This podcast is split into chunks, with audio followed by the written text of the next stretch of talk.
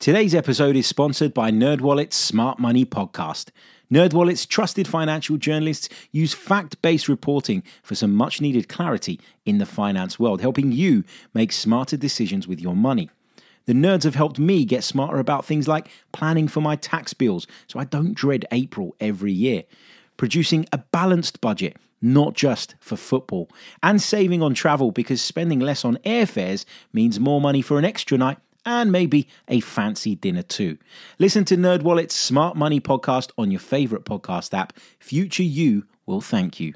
What's so special about Hero Bread's soft, fluffy, and delicious breads, buns, and tortillas? These ultra-low net-carb baked goods contain zero sugar, fewer calories, and more protein than the leading brands, and are high in fiber to support gut health. Shop now at hero.co. I'm Martin Tyler, and you're listening to Harry Symeou.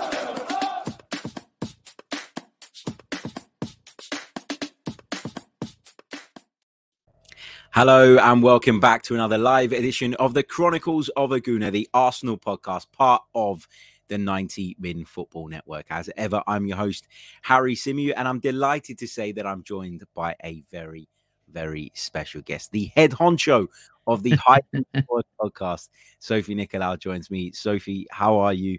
I know it's a lot earlier where you are at the moment, so I was going to ask you how your day's been, but it's just starting. But how are you in general? New day, blank canvas. Let's paint pictures. Let's tell stories, as I say. Thanks for having me, Harry. Delightful to be here. I was just having a giggle at Harvey's comment in chat saying, is this Greek time? So yeah, standard, standard. That's just the way we roll. No, what it is with Greeks, right? We set a time to do something, but we've got to have like a download of our lives over the last, however long it's been since we last spoke before we can do anything new. That's just the way it works. Obviously, you've got to make sure you're loaded up with a coffee as well. These are the important things in life. Better late than never. And oh, there you go. Look at that. Look at that. Look at that. All the best things in life are worth waiting for, as they say. They are. The other thing about Greek people, Harry, and I'm sure other cultures too, is when you're trying to leave someone's house and say goodbye, you need to factor in a good half an hour minimum. If you need to be somewhere else and you're going to leave, because family never lets you leave. You got to add a half an hour buffer. Is that fair? Maybe in order to leave someone's house? Maybe even more. I've got one particular sort of friend, and sort of him and his wife, whenever we go round to see them, we will be trying to leave for probably 2 hours. So if we say, oh, we'll be back by like midnight, it will be 2 a.m. And it's you can't get out of it. It's just the way it goes. Every time you're about to leave, someone comes up with a juicy conversation and you got to sit back down. It's just the way it goes. But anyway, we're here to talk all things Arsenal as always. And the question I've put in the title is, can Arsenal win the Premier League? Now, I want to make it clear from the outset, this is not because I am sitting here saying that Arsenal can win the Premier League.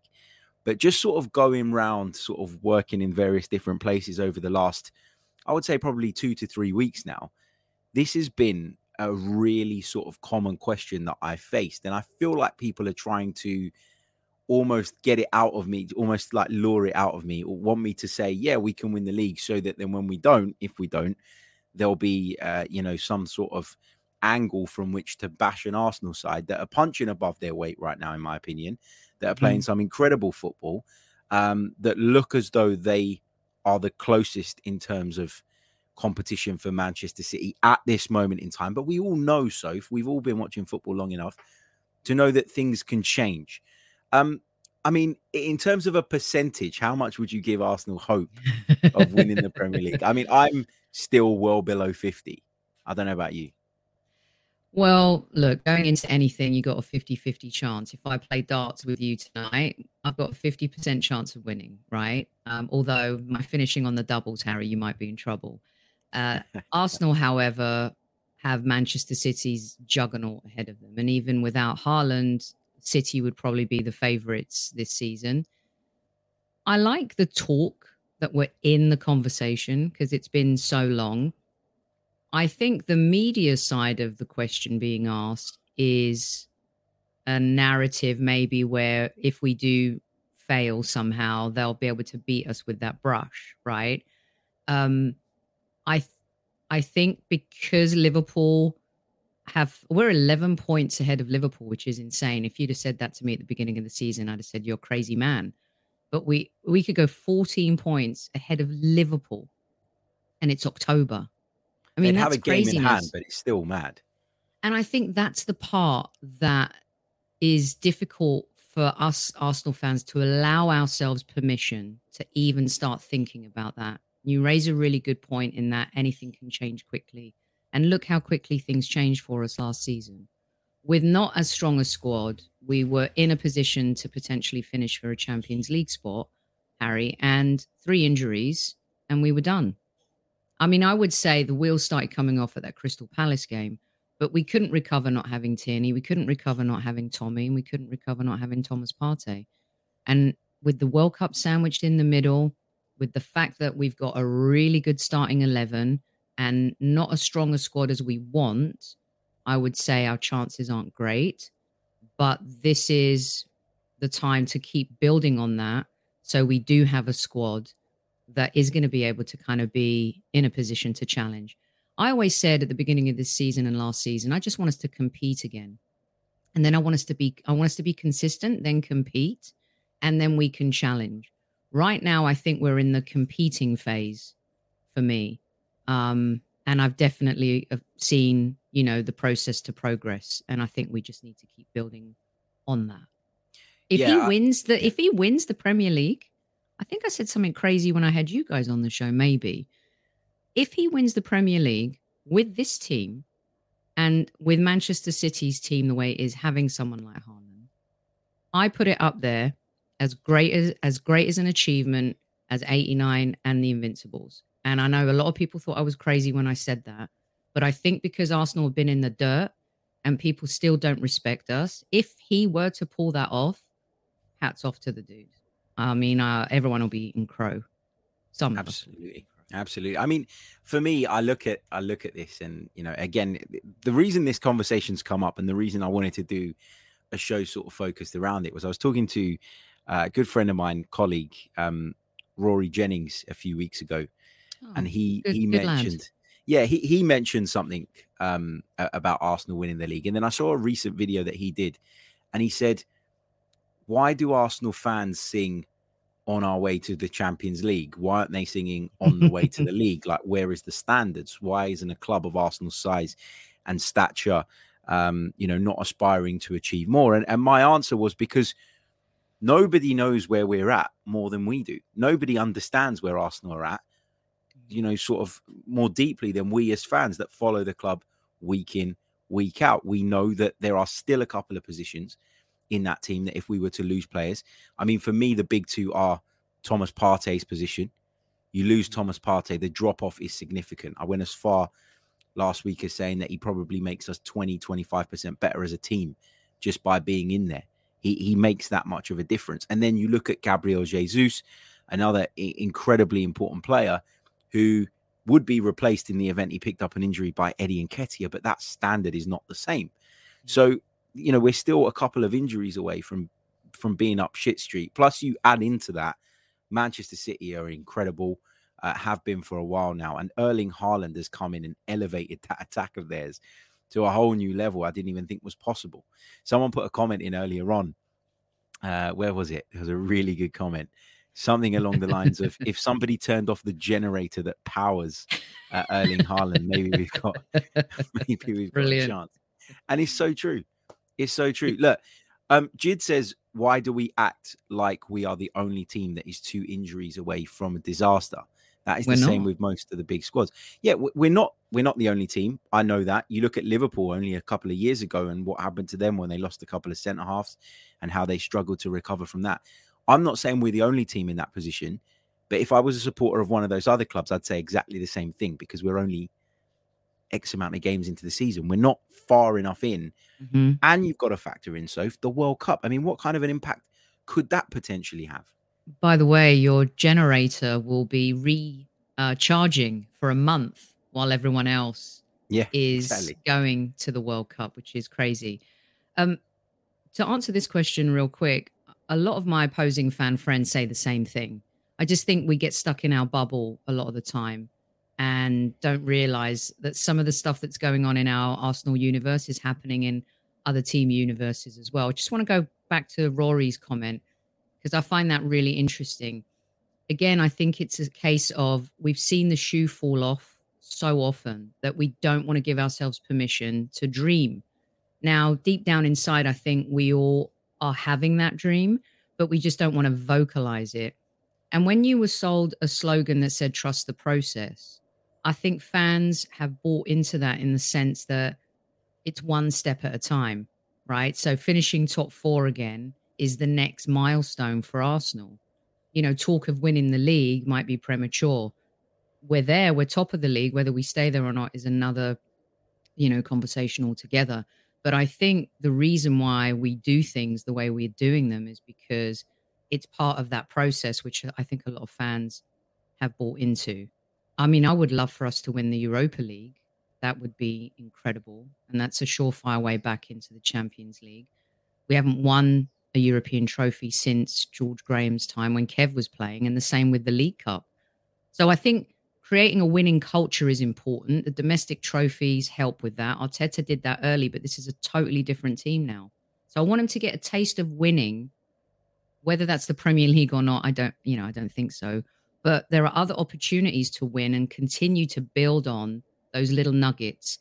It's like that famous book, Who Stole My Cheese? Or it's like this one piece of cheese at a time. And I think that's what they're what Arteta's trying to do, and I think the fan base have bought into it mostly.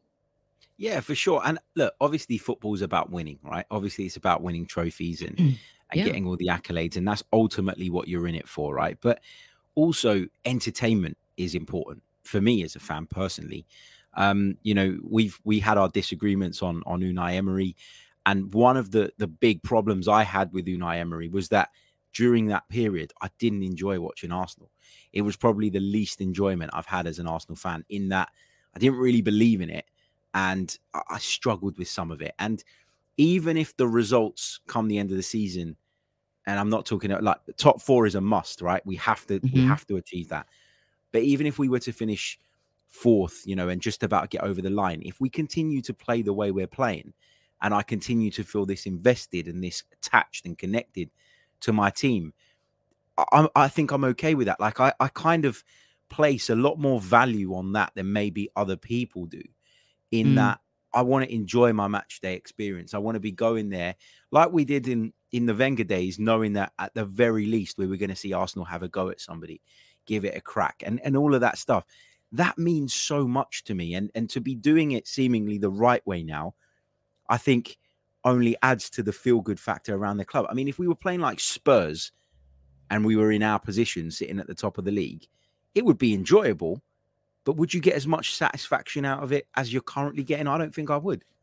And Spurs fans aren't either. If you hear them on Talk Radio over the last couple of days, the meltdown is, you know, in flux.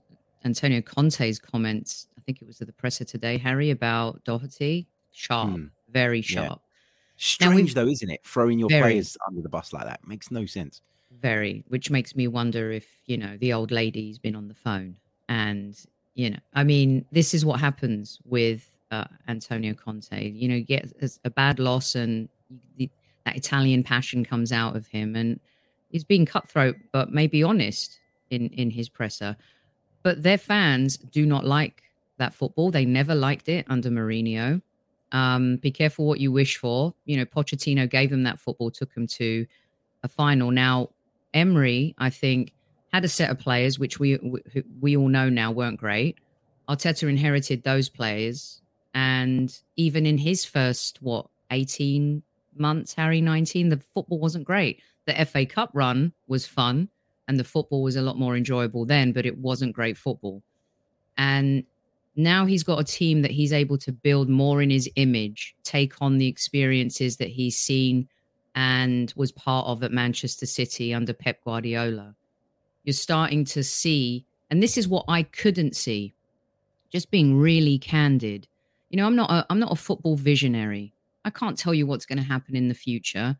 You know, having a YouTube channel, I talk about what I see now, and I give an opinion of what I might see or think about what can happen down the road. And what I was seeing at that time was horrible. You know, you finish eighth, you lose to the man that you replaced in the semi-final of a European competition. But I did say also that let's see what he does when he has his own players. I didn't necessarily believe in him that much even then. And I'm being really honest about how I saw his attitude towards certain players, which concerned me. Now, football can make fools out of all of us. I said this to Tony and Natalie on TalkSport Breakfast at the weekend. And it certainly made a fool of me in many situations where I'll, you know, I'm so both. Happy that this, you know, I didn't say Haaland was going to be the biggest bust of the summer transfer window. Do you know what I mean? So now I'm seeing something, and I think it's okay to have an opinion about things and for those opinions to evolve. And although we don't know what would have happened with Emery had he been given time, had he been given the players he wanted, had he been given all those things. What I like about Mikel Arteta is that he's been fully backed by the club. Adu has been a really strong anchor for him. The whole executive team has. And then when you start seeing a shift in strategy and the objectives of the club, and you see players coming in with a totally different DNA and profile, Harry, that have evolved the culture. You see a manager who's smart at marketing. He's a very smart marketer, Mikel Arteta. He's got the fans on board. He knows what to say, how to say it, and when to say it. And I think working with Pep doesn't only teach you about football and tactics. It teaches you about being a leader yourself outside of what's happening on the pitch. And I think for me, the brightest thing about what I've seen from him as he's evolved is this ability to bring people together and the fans together. And I think that's why we're happy to embrace the style of football that we're playing, because look at what's happening. If we don't win the league, Arsenal fans won't be disappointed. I think you'll be a little bit crazy to be disappointed if we don't win the league. Be disappointed if we don't finish top four and don't win a trophy. But the league, I think I'll be more forgiving, you know, but this is why these things are happening. And he has a lot to do with that. And I think that's why you're enjoying the football. It's fun to go to the Emirates. It's fun to hang out with Arsenal fans. It's fun to be part of that atmosphere. And it's just fun to go to the football again. And I think that is massive. And he has a huge part to do with that, as well as the players. And of course, Adu, who's helped bring them in. It's even like when we got beat at Man United, like obviously that wasn't fun. There was nothing enjoyable about a 3.5 hour drive back from Old Trafford when you've just been stuffed by United. But you still left that game with a sense of pride. Like you still left that game with frustration more than anger, because you'd gone there and seen your team take the game to Manchester United, be bold, be brave. And even going into this weekend's game, the North London Derby, I was very much one of those people that was sitting there saying, I am worried about Spurs' ability on the counter-attack. Maybe there was a bit of PTSD off the back of what happened at Old Trafford, but I did feel like we should maybe tweak our system, tweak our game a little bit to try and nullify that threat on the break. And Arteta just went, F it. I'm not doing that. I'm not going to play Tierney over Zinchenko. I'm going to play Zinchenko, and I'm going to tell him to get into the midfield at every single opportunity, because if we impose ourselves and play our game, we beat this lot. And I admire that boldness and that courage that, you know, I just think it goes such a long way. Obviously, when you get it wrong and things don't go your way, you'll be called naive and all of those things. But I just think we're moving in such a positive sort of way at the moment. And you mentioned about Arteta being a really good marketer. I've said on this show loads of times that it feels to me like, you know, this whole thing about every opportunity he gets, he speaks about the fans. You know, we felt the connection, the atmosphere. What he's doing is he's planting that seed in every fan's mind when they go to a game. I go to games now and I walk into the Emirates and think back to what Mikel Arteta said in the lead up to this game. And I think, shit, my responsibility here, more than it's ever been, is to be vocal, is to be behind the team. And I think everybody feels like that. And subconsciously, with him saying that week in, week out, it plants a seed in you. And you've seen the atmosphere. It's incredible. Mm-hmm. It really is.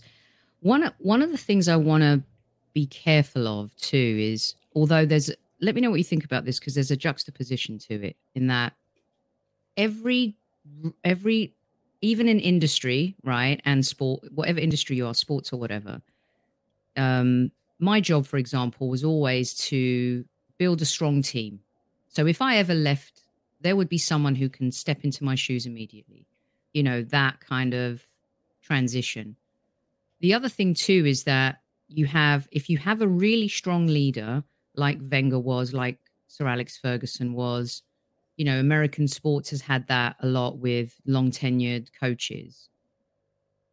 You don't want the identity of the club to just be tied to that one person, right? And I think towards the end, when Wenger is there as long as he is, of course that's going to happen. When Sir Alex Ferguson is there as long as he is, that's always going to happen. And I think it's important. Look, Pep, if Pep leaves City, it's a genuine question to say what would happen to Manchester City. They would have the money, they'd have the infrastructure, they'd have everything.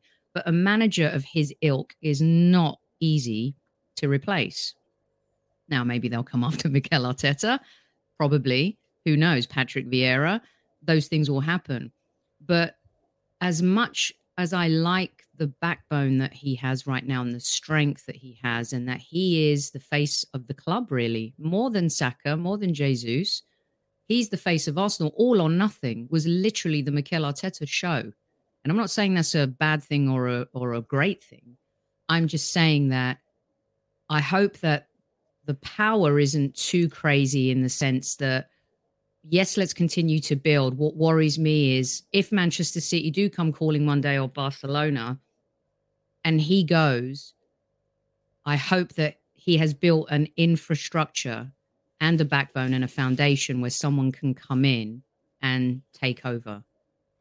Yeah, I think... What's your thought on that? I agree with you. I think there's a really hard balance to find here because I feel like if you don't give a coach enough power in some situations, then they can't maximize their ability. So if you restrict Mikel Arteta in terms of the players that you sign, obviously there are limitations, right? We're Arsenal Football Club. We're not funded by a state. We're not any of that. So there are limitations to what we can do in the transfer market. But if you impose restrictions on Mikel Arteta or you push back on him too much at board level, you are restricting his ability, I think, to achieve the maximum that he's capable of.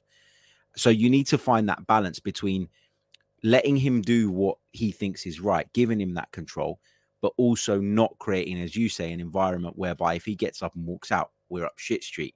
And I think what you can do to sort of protect yourself against that is make sure that you're aligned in the transfer market. And what I mean by that is, you know, so a signing like, let's take, for example, Ben White, okay, £50 million. People looked at that signing and went, £50 million is a hell of a lot of money. But you kind of take a bit of a gamble because you say, okay, we are paying a lot of money, but can he justify that price tag over a period of time? He's technical, which is what the modern day defender needs to be. He's young. He's got, the right profile, the right temperament. So I think the club have looked at some of those. Yeah, versatile, exactly. So I think the club have looked at some of these things and gone, well, if he ticks some of our boxes as well as your own, we'll back you in this and we'll do that. You know, Gabriel Jesus, big investment again on a player that, of course, was, 12 months left on his contract? A lot of people raised their eyebrows at that. Good player, but why would you pay nearly £50 million for someone who is in the final year of their contract? But again, Arsenal weighed it up. Well, he's 25. He's a proven winner.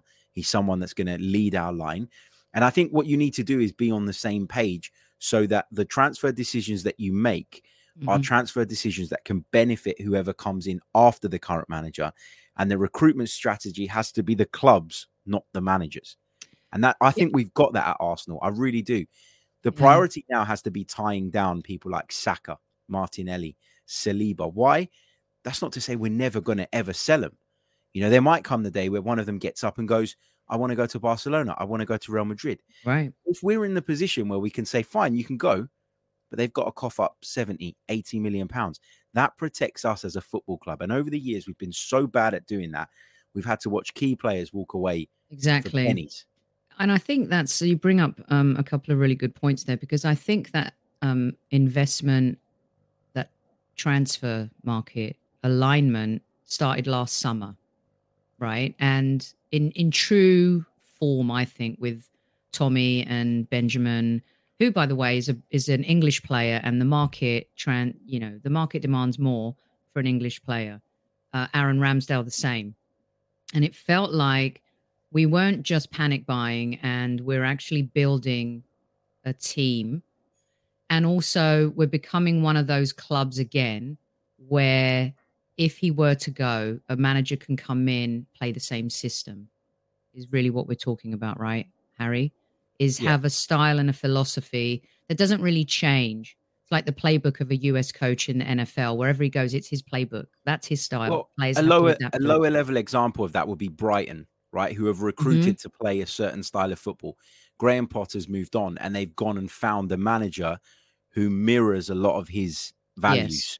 Yes. So, exactly. The club has to have the strategy. Exactly. So when I say that about Mikel, I guess part of it, again, is my fear. And this is what I want to see going forward a lot more. You know, that this season, we actually acquired 2 players from Manchester City. We used to sell all our players to Manchester City. You know, you lose Robin van Persie to Manchester United. You go back to Ashley Cole and Chelsea, like losing your best players to Barcelona. And finally, I was like, wow, look at us getting Jesus and Zinchenko. What an absolute bargain. What a steal. I couldn't believe it. I was like, wow, if this is really Arsenal turning a corner, majorly turning a corner. And I think that's the same thing with, I'm thinking of Mikel, we're turning the corner, and I just hope it lasts for a number of years, because that's how success comes. You know, it's not going to happen overnight. And it's something that definitely is a process. But now you've seen what he has to offer and how they can recruit. It's so important to keep that going and make sure that he's so happy, not to give him all the power, but enough that his head's not turned by Manchester City or Barcelona in the next couple of seasons, because it's that's on the club, isn't it, to make sure that if you know, because I said after his first press conference as Arsenal manager, I remember sort of coming away from it blown away. I remember sitting there thinking, this guy has literally, you know, lots of people were questioning whether it was the right appointment, and I think, you know, as you said, 12, 18 months into his tenure, you could still ask that same question. But I think I came away from that first press conference, and one of the reasons I've supported him so much was because I thought, this guy gets it. You know, all of the things that needed ripping up and throwing in the bin from Arsenal Football Club have been identified by him from the off. And maybe it's going to take him a bit of time to get to the bottom of it and to resolve some of those issues. And we're now in a position where we look much better off. But I look at clubs like Manchester City, right, who have got funds, of course. I look at clubs like Chelsea, who have got funds, of course. I look at Paris Saint-Germain, another club, you know, with big funds. But these clubs, I'm sorry to say, they don't have a soul. They don't have a heart. This whole energy thing that Mikel Arteta is using to his advantage at the moment, whereby he sold the project to the fans. Now he's made the fans a big part of it. He uses their influence wherever possible. He builds around that. You don't get that at football clubs that aren't like Arsenal. You don't get that at clubs that aren't footballing institutions like this. Big football clubs with heart and soul. There are 3 of them in this country that are of this sort of size. It's Manchester United, Liverpool and Arsenal. Tottenham have got a big fan base, fine, but they don't have the history of winning things. They don't have that, you know, that pedigree, in my opinion. There's lots of clubs with passionate fan bases, but Arsenal have passion, a huge fan base and pedigree. And so as long as a football club, we continue to match his ambition and provide him the tools he needs to progress his own career as well. I don't see why he would get up and go, yeah, I'm going to go to Manchester City and play in front of an empty stadium to compete for the same titles that I can compete with for Arsenal. We keep moving. I think he wants to emulate what Pep's doing at City, and I think he wants to emulate what Wenger did in his early years, and he looks at someone like Sir Alex Ferguson too. He's a very ambitious young man, and he's still a young man, and he should be. He's talented. He's learned. Let's be honest. He's learned a lot. Baptism of fire. There's a difference, though, between doing big things in the Premier League and being a big club. And I've said this on our show a lot, and I say it here. And anyone who came here to the US tour can see Arsenal Football Club probably have the biggest fan following in the United States, alongside Barcelona, Real Madrid, and Manchester United, right? Liverpool, Man United, they're big in Asia. I think we still got a lot of commercial objectives that we need to achieve in some other markets. There's no doubt about that. But I think the thing people have mistaken over the years is because we haven't been doing big things in the Premier League, they don't see us as a big club anymore. And that is not the case at all. Liverpool was still a big club when they didn't win the Premier League for 30 years. Absolutely. Manchester City are a small club doing big things. And they can't sell out Champions League games. Their atmosphere is not like the Emirates now. I mean, when I went to Old Trafford, as grand as Manchester United are, they only started singing about 75 minutes into the game, you know, and I'm not exaggerating that. So I think what he's done in refueling the fans in that regard and making them care again, the key is the players. Kev has always said this to me. We've got players we can fall in love with again. You can go into the Armoury and be confused as to which player's name to put on the back of your shirt. That hasn't happened in a long time. It hasn't. And, you know, collectively they've done this. And I completely concur. Arsenal is still a massive football club who have floundered in the league. Even when we're in our darkest days and we're on our knees, Harry, won 4 FA Cups. 4. And we, you know, we're a cup team then. Now we want to become a Premier League team again. And I think that's the gap we have to bridge. And we've lost a lot of respect. And in order to gain back that respect, you've got to do it in the Premier League, at least be competitive again, which I think we've seen last season, towards the end of last season in spurts, and this season especially. Yeah, absolutely. And there was a really, really interesting comment here, which is, it goes back to the point I was making a little bit earlier on about how, look, winning is top of the list, but also the way you do it will determine how many people sort of jump on and follow you as they're growing up and as they're watching football. And Mikey says, we're massive due to Wenger ball and we fail to work with it. Now is the time. But that first bit, we are massive due to Wenger ball. Stylistically, we were so ahead of everybody else that we picked up fans all over the globe.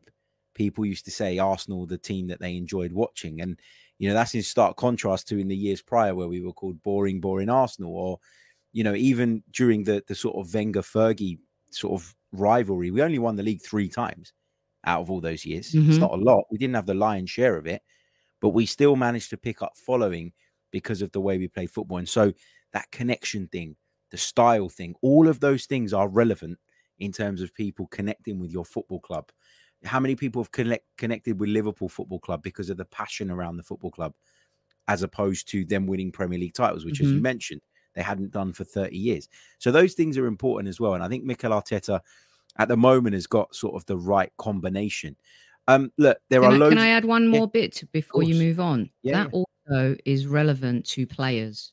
How many players, look, Zinchenko in his Arsenal shirt. How many players wanted to join Arsenal because Thierry Henry played? How many players wanted to join because of X, Y, and Z? It also translated to players. And that equity still exists at Arsenal. And we've seen it this past summer transfer window, Harry. Absolutely. Indeed. Guys, I've seen loads of questions being thrown in throughout the duration of the show in the live chat box. Just hold on to them. We'll do sort of the last 10-15 minutes on questions only, so hold fire on them so that they don't get lost, and we'll come back to them. We started off on, can Arsenal win the league? I think we both agree that it's unlikely at this stage, but as you said, Soph, it's just nice to be able to dream, to be able to kind of feel that hope again. But one player I wanted to talk to you about in particular was Bukayo Saka, because I think he has received some criticism at the start of this season. I think because Arsenal are winning, you know, maybe in some people's eyes, this criticism has maybe gone under the radar a little bit, but I've heard it quite a bit. I've come across it quite a bit.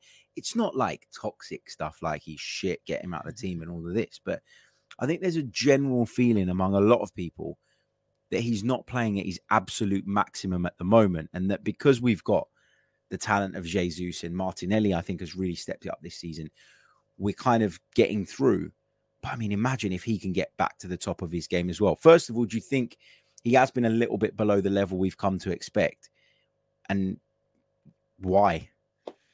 So I felt that maybe he wasn't at his best in a few games this season. And I found it, I was flawed when Kev and I saw the game totally differently against Manchester United. I thought he was really poor in the first half against United, and only because he had the beating of, who's the young guy at left back, Harry? I'm having a bit of a brain fart. Malacia. He absolutely destroyed Malacia completely, but there was no end product. So for me, if I've criticised Saka, which you have to navigate around very carefully because he is a player who saved us for the last two seasons. Without him, and I'm not sure where we would have been. And for him to have taken on the baton of leadership as well has been incredible. What has always worried me about Saka is expecting too much of him, the same way we did like Fabregas and Wilshere. Yeah. And putting too much stress and pressure on him. But he took that on really well, was absolutely a star among more experienced players who were so apathetic. It was just tough to watch at times. Saka is a very important player to this football club, not only from the fact that he can become a world-class player. He has a lot of talent. He is integral to the England setup now too.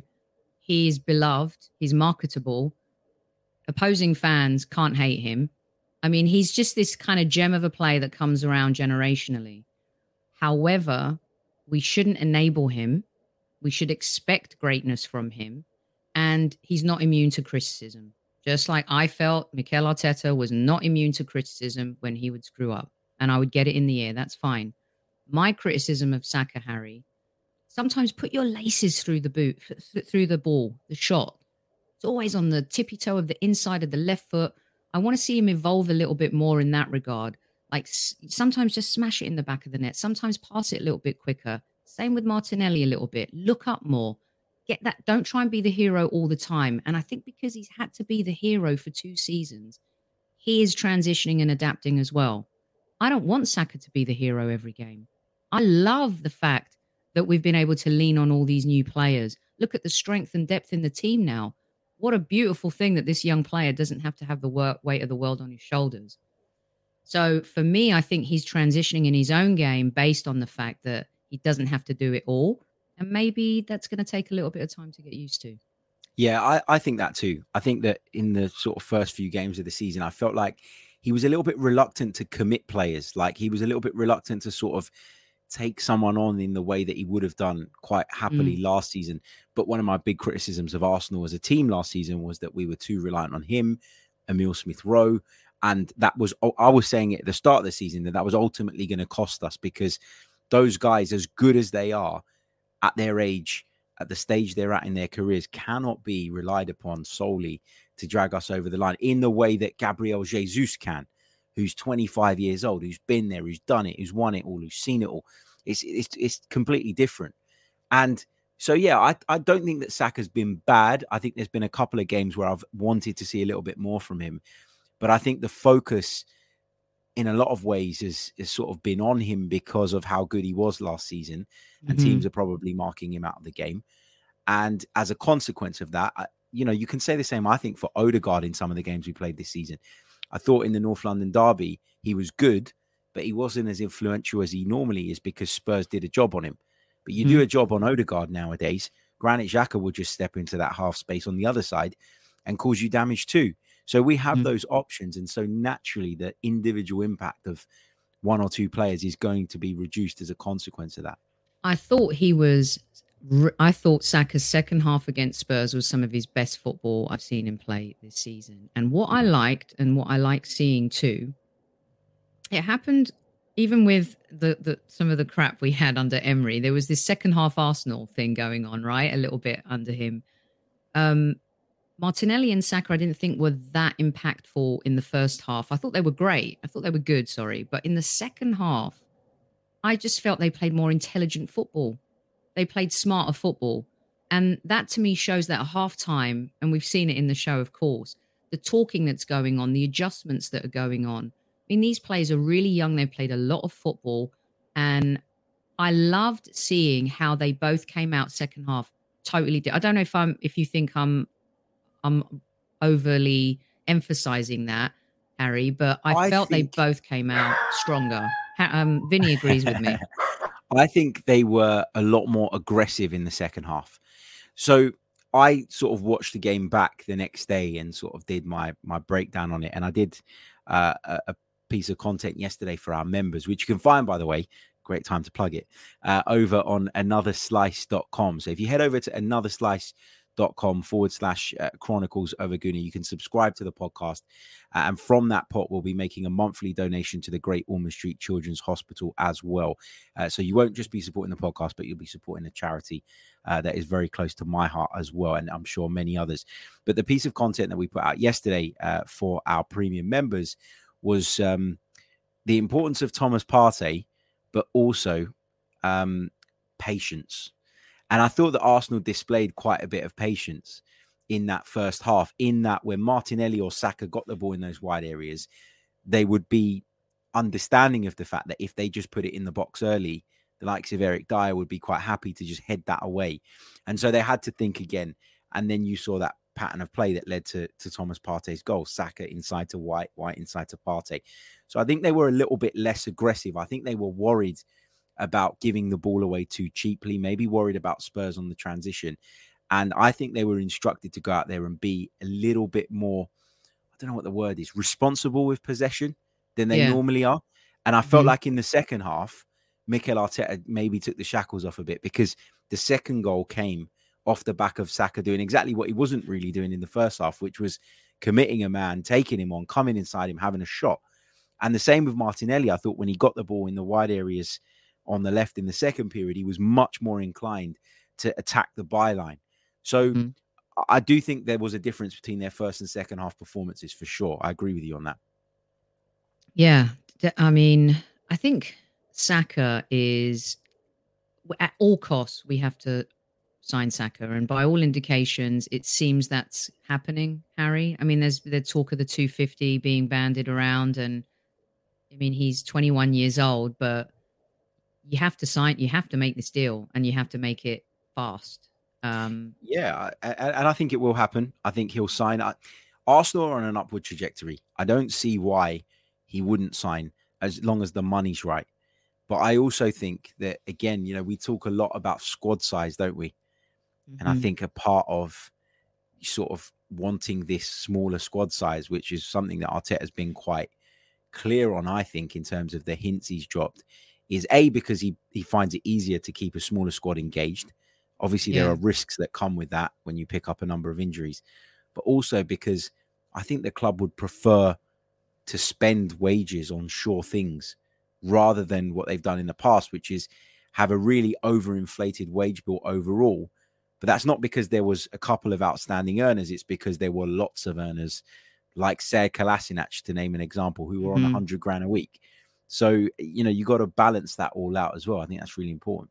Yeah, it's to me, it feels like also, is he waiting to see if we qualify? Look, falling out the top four would be disastrous this season. And I'm not trying to be negative here, anybody. I'm just talking about scenarios.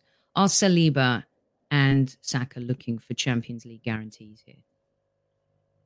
I mean, that's maybe possible. Yeah, I think with Saka, that's probably the case. I think with Saliba, I think he's probably been, up until this point, reluctant to put pen to paper because he didn't really know what his role was going to be. Obviously, what had happened in the past maybe gave him reasons to believe that he wasn't trusted, that he wasn't seen as part of the long-term plan. That's, I think, been disproven based on how much he's played this season. And ultimately, Saliba now, given the way things panned out, he's in a bit of a power position, isn't he? Because he's come in and he's gone, you know what, I'm much better than you ever gave me credit for.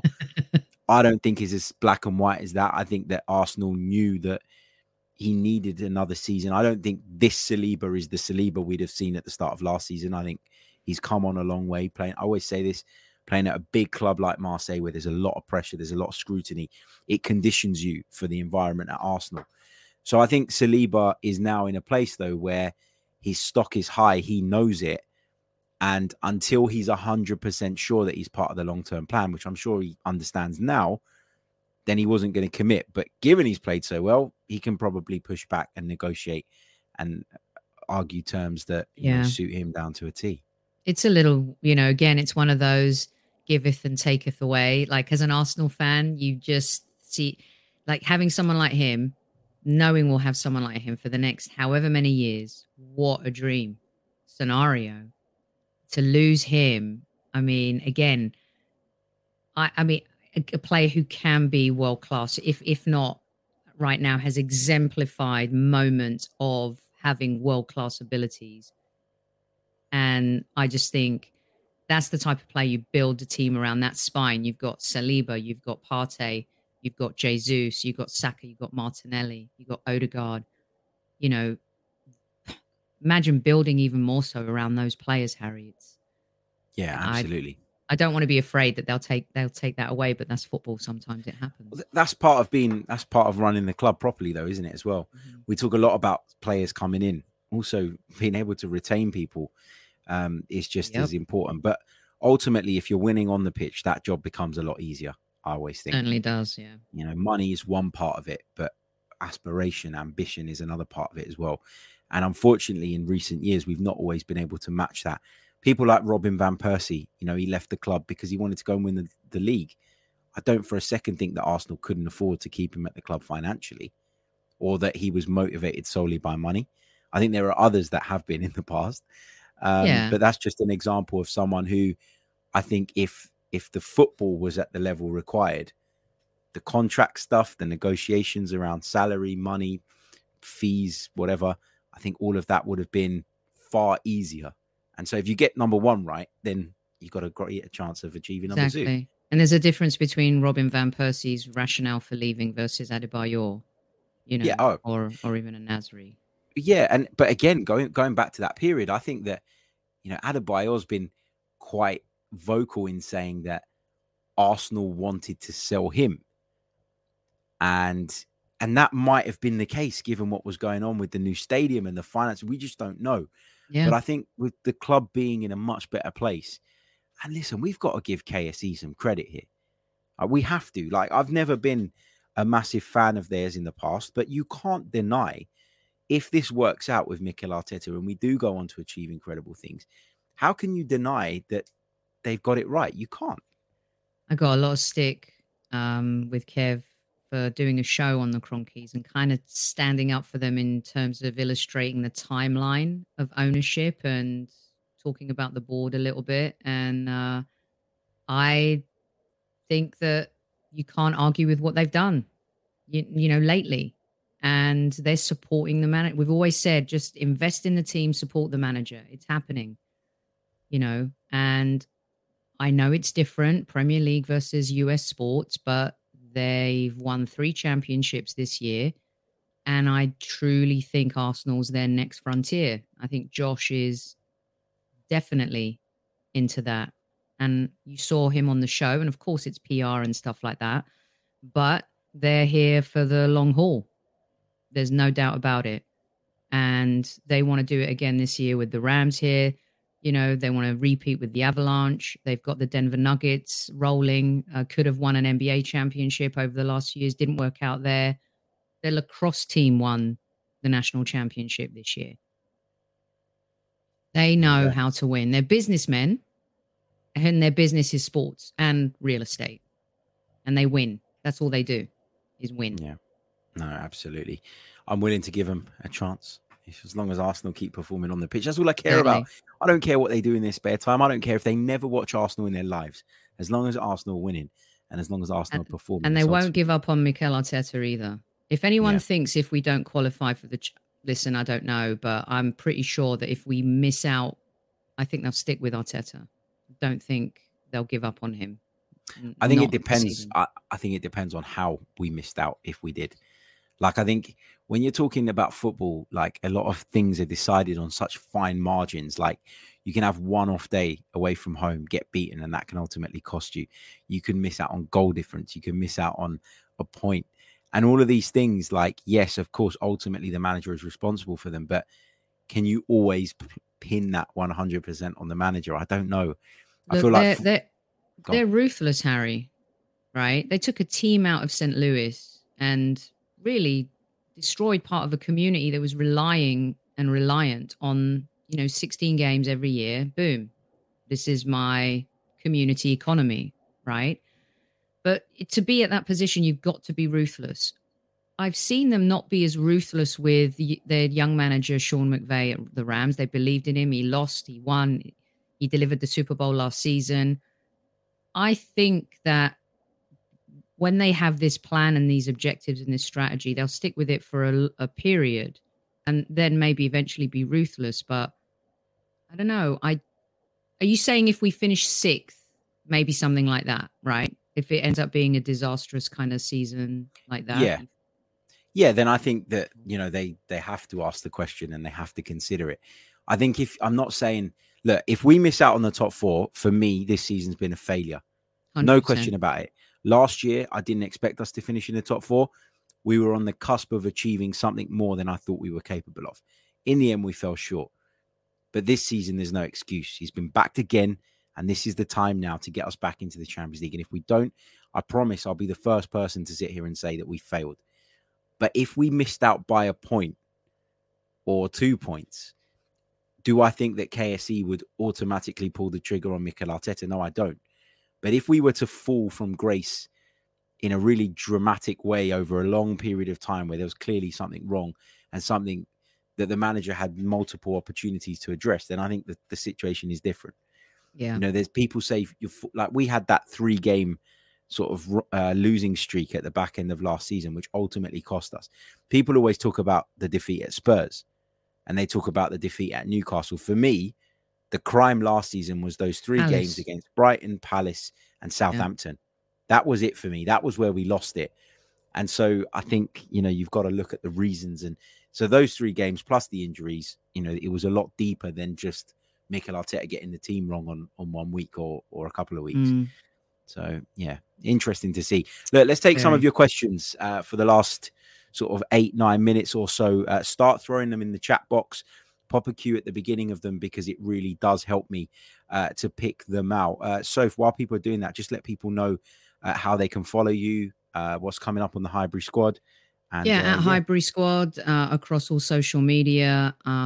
And tomorrow shows, no live show today, sorry. But we'll be back with a bang tomorrow. We've got Liverpool legend Stevie Nicol on to talk Liverpool and Arsenal with us. So yeah, give us a follow over there and come check it out. We have a great interview with Paul Davis that we did a few weeks ago. If you've missed that, that's an evergreen show that you can listen to if you want to know a little bit more about the history of Arsenal and you're a new fan or an old fan who wants to get nostalgic, Harry.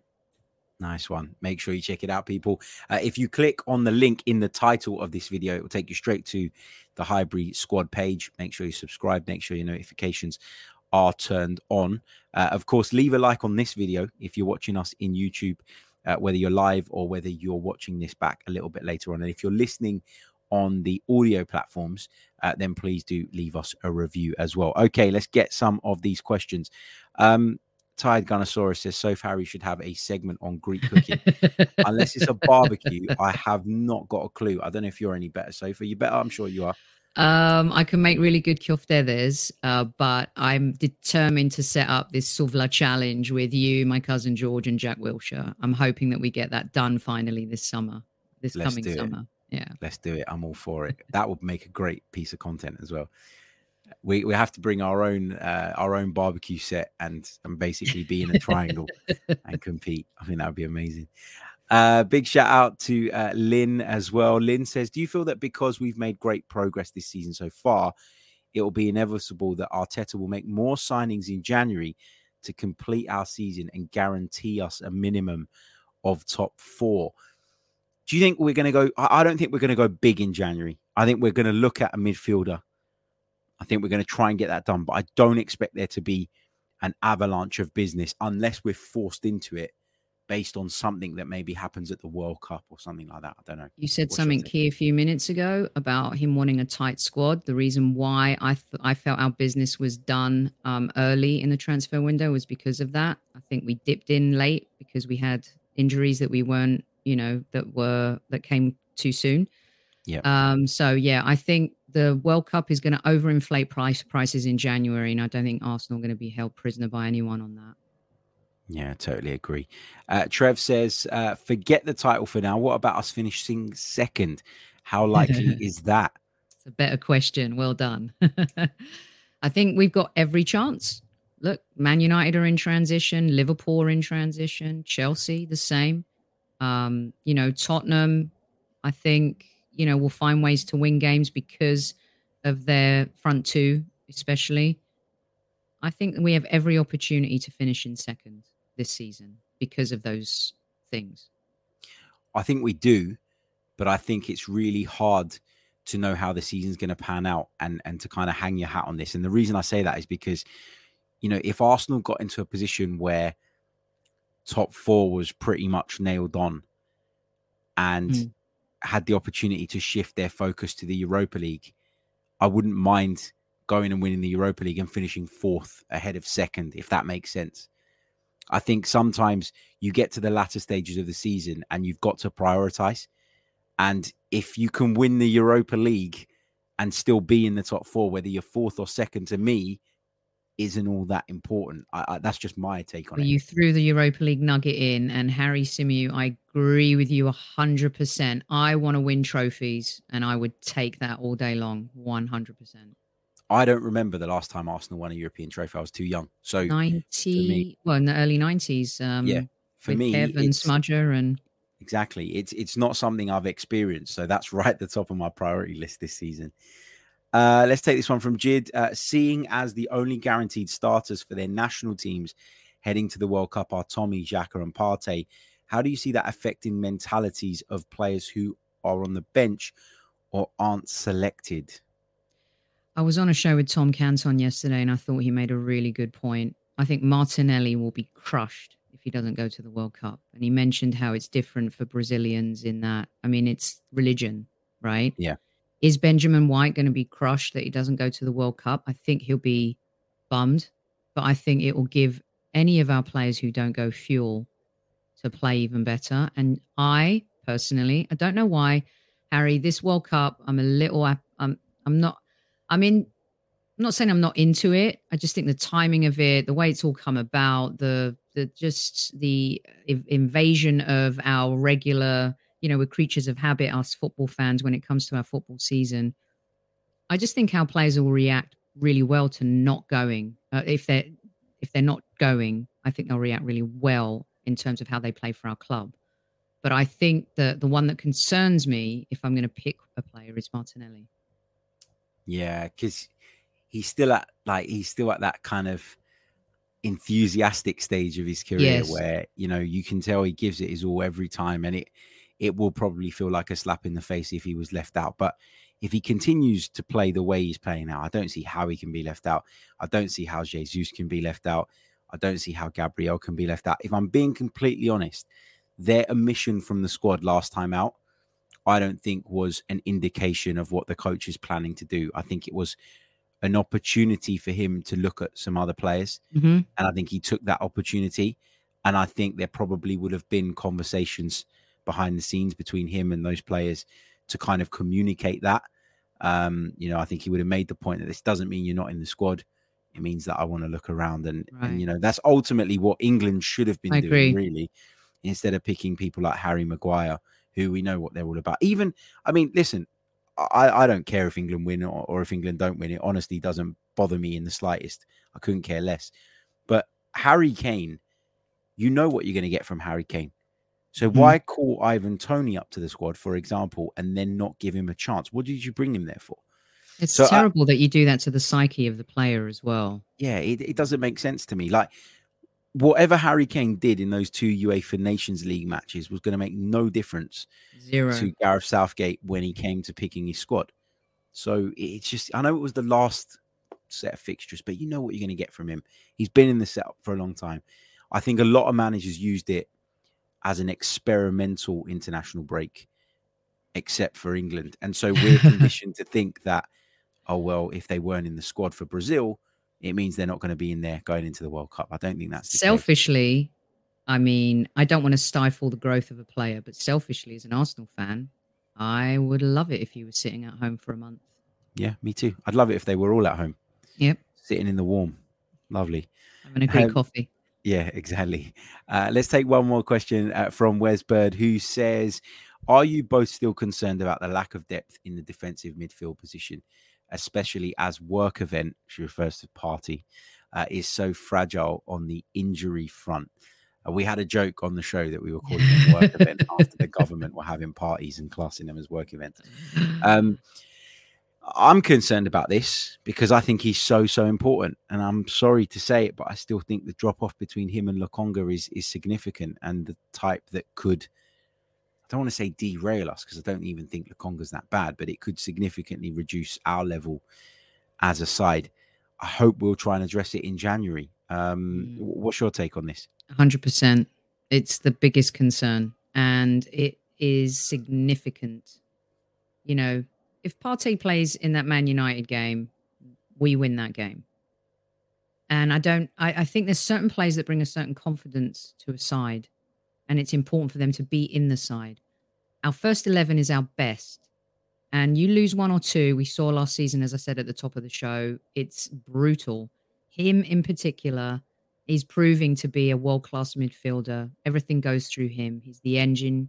He's like that. I said on the show the other day, I think the heartbeat, all of the veins and everything that pumps out, you know, he is great. As I love seeing the resurgence of Xhaka, but Xhaka's able to be him because of Thomas Partey. He's not able to be that Xhaka when Sambi's playing in midfield. You lose this essence. The drop-off is huge. Benjamin White now at right back. The drop-off, I think, is quite significant with Tommy, as we know right now, because Tommy's got to earn the right to get back into that position. Zinchenko and Tierney, what's the drop-off like? Defensively, probably Tierney's superior. But overall, Zinchenko technically is just brilliant. Positionally, I think he needs to be a bit careful sometimes of what he's added to the team. And again, what he allows Xhaka to do is incredible. Link up with Martinelli, amazing. So I think in other positions, Harry, we can get by, but one is very tough. You take two or three out, it's a disaster, I think, for us still, because we're not at that level yet. We can't plug in plays like City do. We just can't. It's not that easy. I don't know what you think about United's depth and Tottenham and Chelsea and stuff like that, but do they have more world-class players? Maybe. It's hard to say because, like, you look at United, I don't think they've got that much depth. I mean, you look at their centre-backs now, Varane and Martinez are doing okay at the moment. Obviously got absolutely pummeled at the weekend by City. But outside of that, they've been on a pretty decent run. But you take away and then you end up with Harry Maguire, a player that I don't particularly rate. Have they got cover at right back? I don't really think so. I don't even know that Dalot is good enough. You move into midfield and you know, they brought Casemiro in, but he can't seem to get a game. And then you're talking McTominay and Fred. Imagine playing McTominay over Casemiro. It's mad, isn't it? It's mad. And then you look at their front line, particularly in the centre-forward position. Ten Hag's made it clear he doesn't really fancy Ronaldo in that position.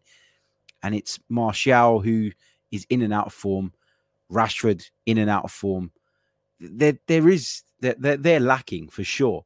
You even look at Tottenham. I mean, some of the players, Matt Doherty came on the other day. We spoke earlier about the comments that Antonio Conte made. They've signed some players that don't seem to get a look in. Jed Spence. Why did he bring in Jed Spence? He said it wasn't him. It was the club.